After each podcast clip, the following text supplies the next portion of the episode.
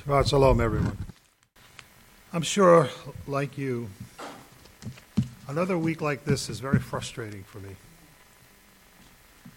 To hear once again about the incredible violence that some, just a few people can inflict on, the, on really on the world, most especially on those folk in Southern California this time. But who knows where it'll be the next. And you know, our instinct, I don't know about your instinct, but my instinct is I want, I want to do something about that. You know, we all want to pick up a gun or send our armies out there and start, you know, blasting. And that would uh, be a normal and uh, almost, we would think at least, justifiable response. After all, these people are doing evil things to innocent people.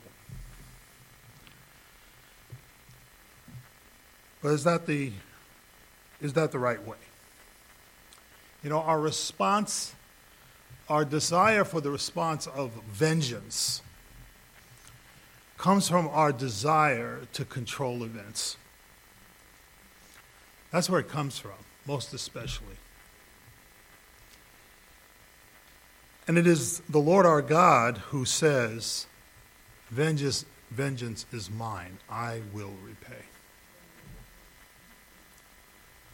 So that leads us to a, a question, an issue of what is the appropriate response to all this stuff. And beyond that, to the judgment of God. In the portion I want to look at today, Romans 2, 1 through 16, if you have a Bible and you want to follow, you, you can do that. I'm especially looking to focus on verse 2. In verse 2, it says, And we know that the judgment of God rightly falls upon those who practice such things. Paul is just, you know, giving us a litany of all the bad things that are going on in the world, at least in the world of the pagans, as he described it, the Roman world that he lived in. And he says, We know that the judgment of God rightly falls on them. He's talking mostly about the Gentile world there, although he's going to expand that to the entire world.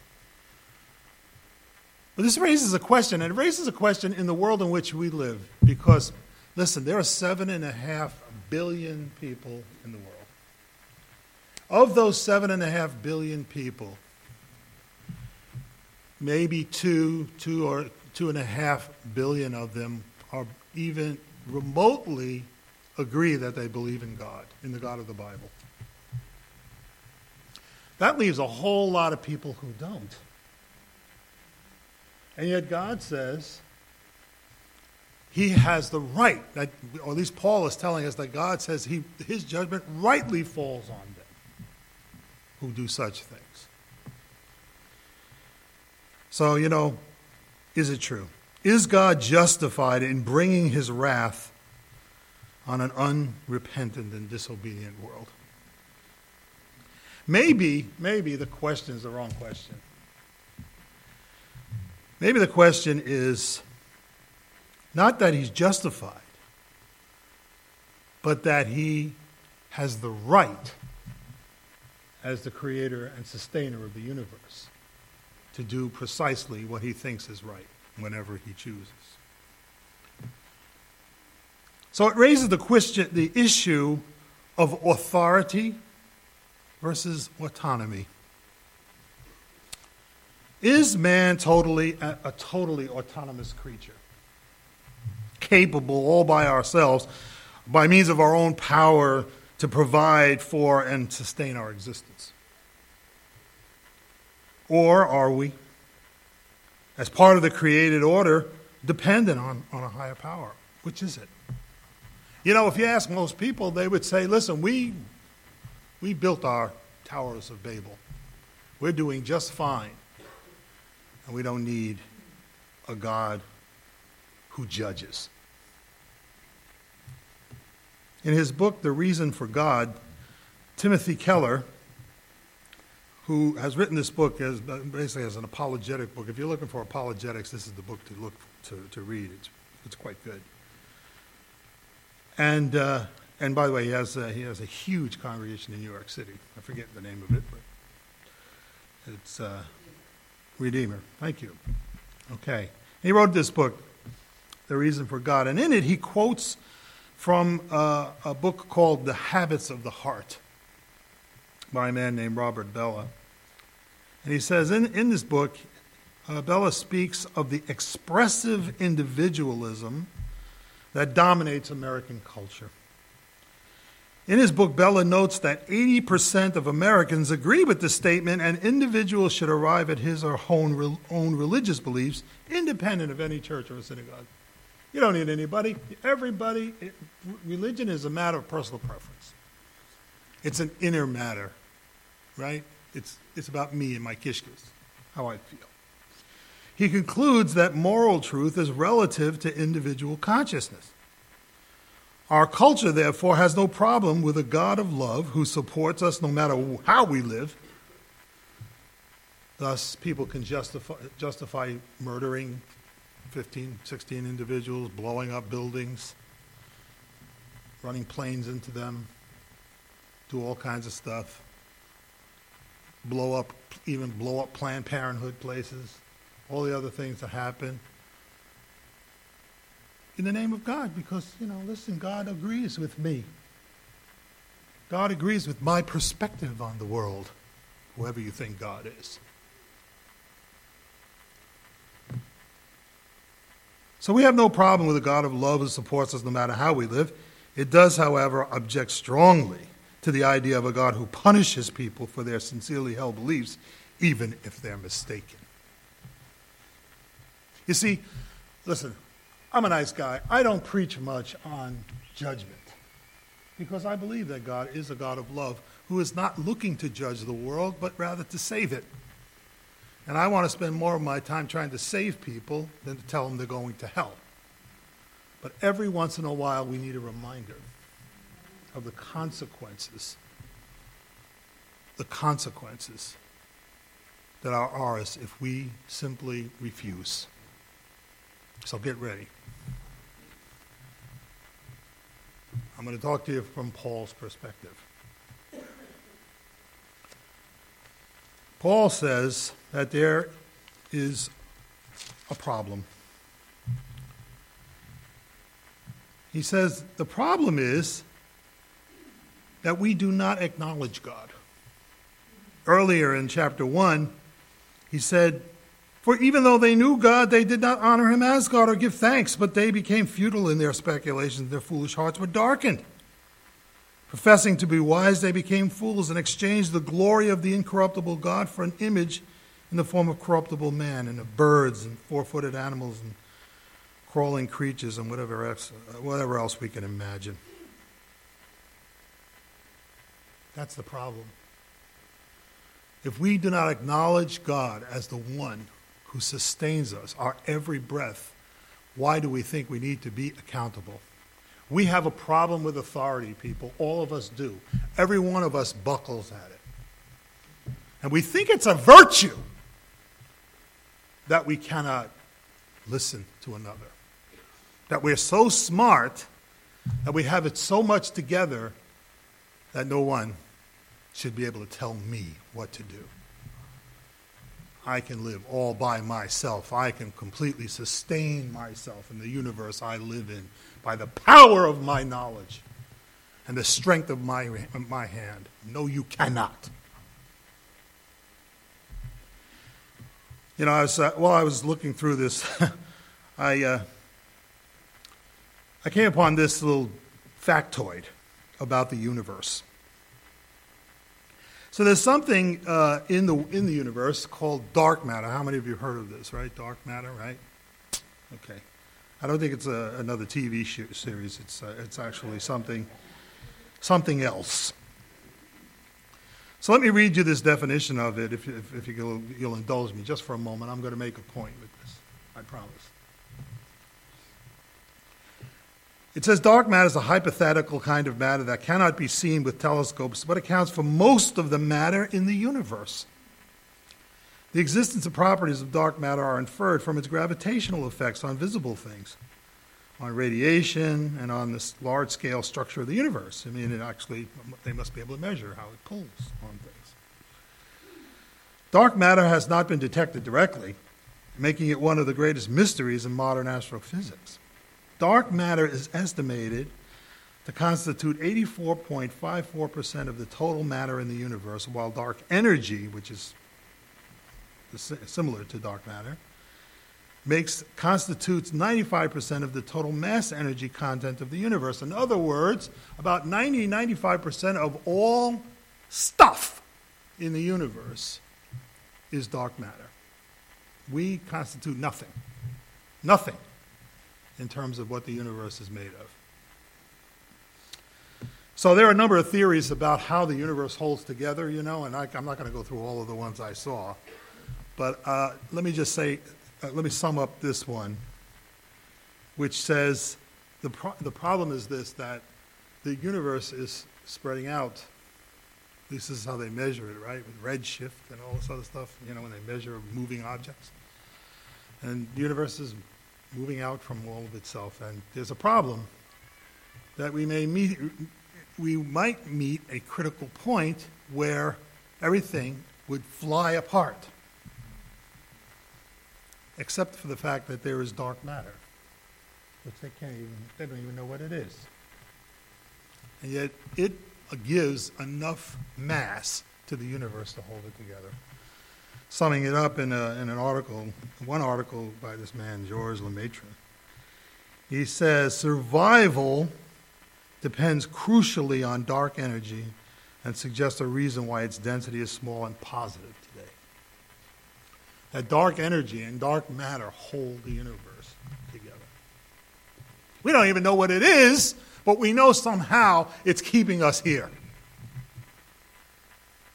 We think we are in control. We control nothing. It's God who is in control. God who is making it, the world spin round and round. I mean, I know uh, there are lots of factoids about how is it possible that in all the known universe that we've examined so far, we're the only planet that can sustain life because we are precisely as far away from the sun as we need to be. And we, the, the pl- mass of the planet is precisely what it is, so it can sustain life as we understand it. You know, it's not too big, it's not too small, and so on and so on. Come on, give me a break. Somebody give me a break. It's not by coincidence, it's by the fact that we have a God who is the Creator. Baruch She'amar ve'hayahaolam. Baruch Hu. We say that that's not by accident. Because before anything else can happen, we have to acknowledge that we serve the one living God.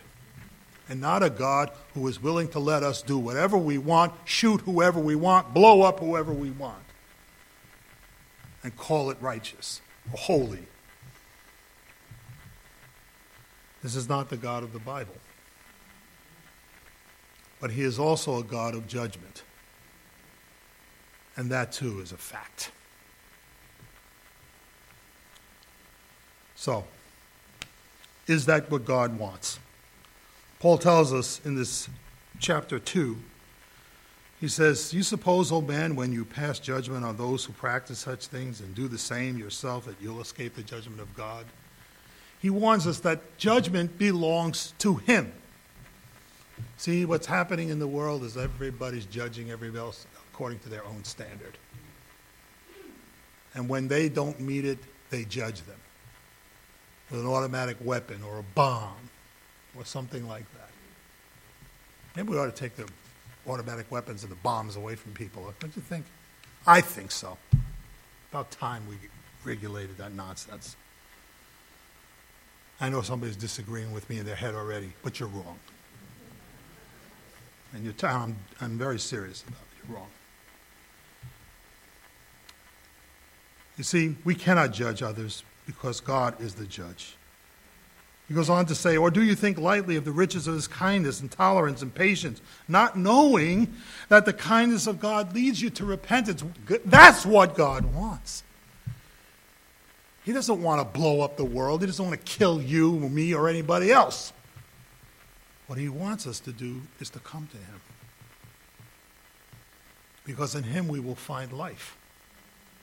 In him we'll find the joy that we hope for, the utopia that we long for, that we keep trying to strive for but never do because we keep leaving out the key element, which is him. We build these monuments to ourselves, and they're always missing something. He goes on to say, but because of your stubbornness and unrepentant heart, you're storing up for your up wrath for yourself in the day of wrath and revelation of the righteous judgment of God. When God does finally judge, it's not going to be for lack of effort in trying to get people to repent. It's going to be because we had nothing better that we wanted other than to be judged by Him. And He says, listen, this is all dependent on what you do, not what you think. Listen, whether you agree with these maniacs or not, most of these people who are doing this blowing up stuff, they are absolutely convinced they're doing the right thing. I don't think there's a one of them doesn't think, unless they're psychopaths altogether, which may be true. You know, they all think in, you know, they, you know, they all have their manifestos claiming their righteous, that their righteous acts are approved by God. They're doing everything right. And they're sadly mistaken. Because there is a God who will render to everyone according to his deeds. What he does, what she does, not what you think. Let's remember that. You know, there are, there are a lot of people who have the name of Messiah on their lips, and they're going straight to perdition. Messiah Yeshua even said it. He'll say to me in that day, Lord, Lord, didn't we prophesy in your name? And he'll say, Get away from me. I never knew you. That's going to be a disappointing day.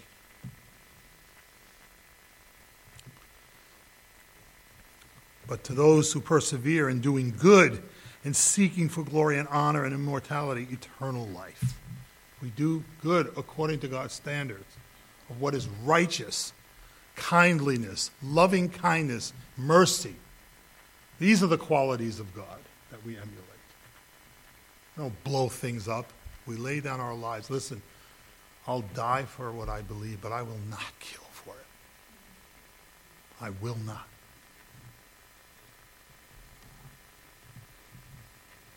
That's a person who honors God. So right now, though I want to take revenge, I want to, you know, let's go out there and blow them all up. I will not, nor will I advocate it. Because there is a God who will judge. And I have to trust that he is righteous in his judgment. Because according to this scripture, there will be tribulation and distress for every soul of man who does evil. The Jew first and also the non Jew.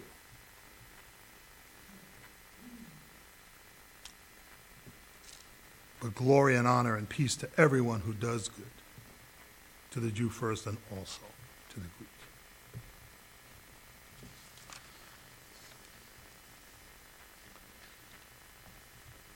So there's a day of judgment coming, you know. And it is sure and true.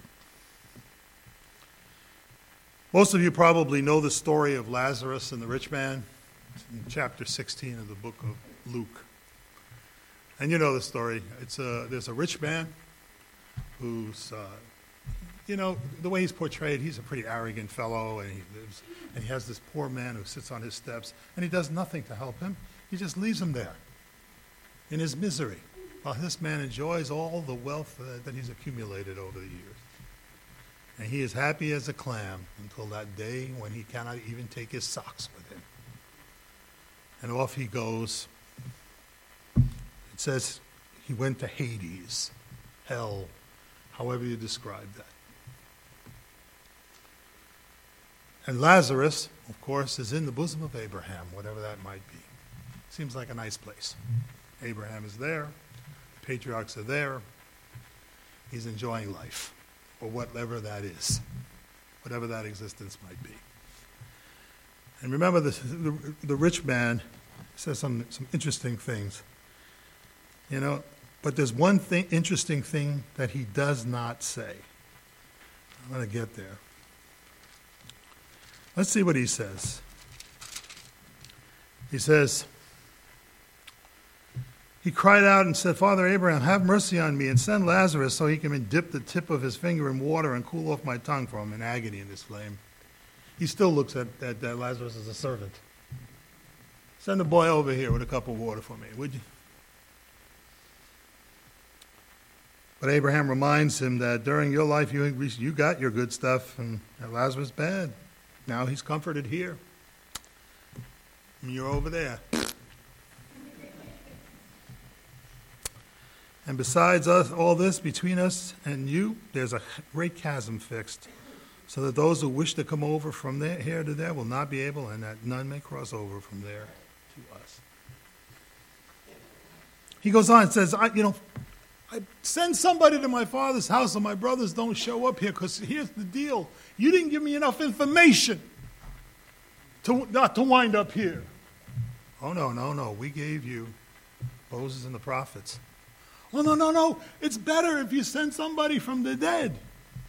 Then they'll believe it. And they won't believe it even then. and they haven't.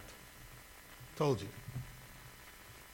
You know, there are two, two billion people who call themselves Christians or whatever form of belief in Jesus you might subscribe to in the whole in a world of seven and a half billion. They have not believed, even though someone rose from the dead. So he asks all these questions, makes all these requests, but one thing he doesn't do.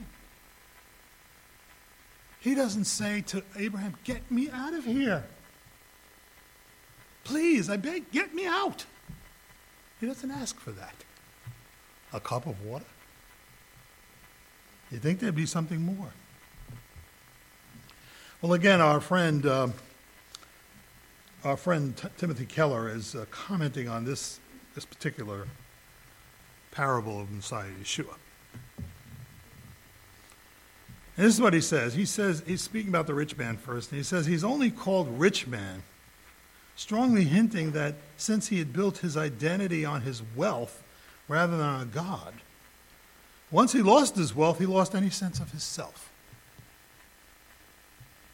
So we're going to just talk about what hell is, because I'm not sure it's like, you know, Dante described it, you know, as a fiery place with nine circles, one worse than the next, and all kinds of punishments going on and all that other stuff. No, uh-uh. I think hell is a self inflicted place. It says, in short, hell is simply one's freely chosen identity apart from God on a trajectory into infinity. It's not a place, it's a state of being. A state of being. We see this process writ small in addiction, for instance. First, there's disintegration, because as time goes on, you need more and more of the addictive substance to get an equal kick which leads us less and less leads to less and less satisfaction.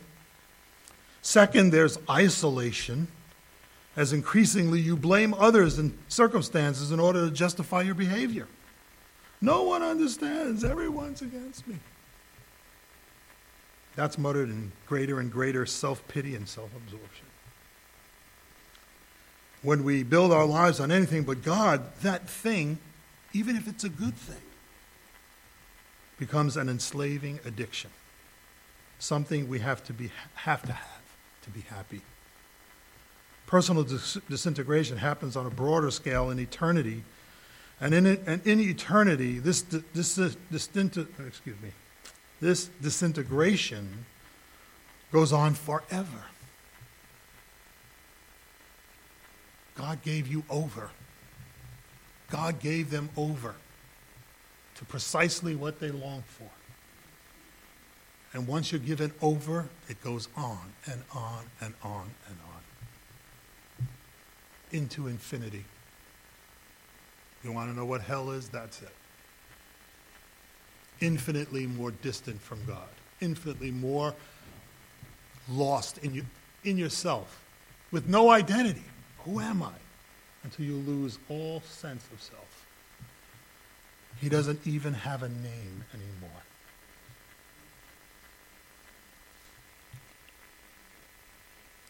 Personal disintegration happens on a broader scale. In eternity, the disintegration goes on forever. There's increasing isolation, denial, delusion, and self absorption. When you lose all humility, you are out of touch with reality.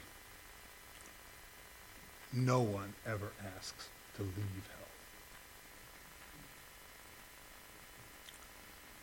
That's the problem.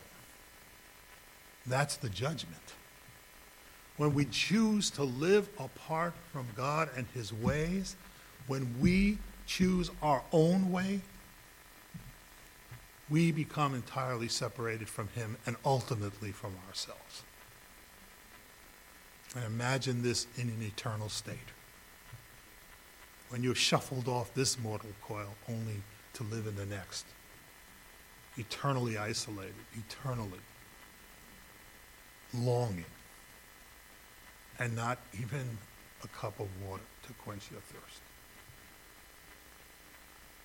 There is a judgment, and we need to face it and to realize that we have to acknowledge God in our lives and all the little things of our lives. Because too many of us, even us in here, we have too much of our own stuff that we long for that takes the place of God in our life, that will not allow Him control. I love Dorothy's little uh, drush. Joseph was completely out of control because he was a young man who liked control. And God placed him out of control so that God could take control of his life. And when he did, he advanced him to the highest place. And the same would be true for us as a people, as a world we could realize ourselves instead of waking up every morning wondering what horrible thing is going to happen today. Imagine humanity realized fully. Because I refuse to believe that we are just evil. Made in the image of God, then it cannot be so. There is beauty in the world, and we have to recapture it and make it the point of existence. So that we don't have to live day by day in fear and loathing.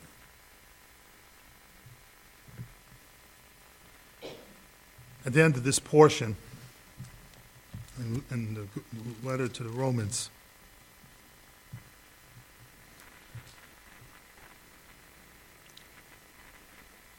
it says in verses 11 and following, it says, there is no partiality with God.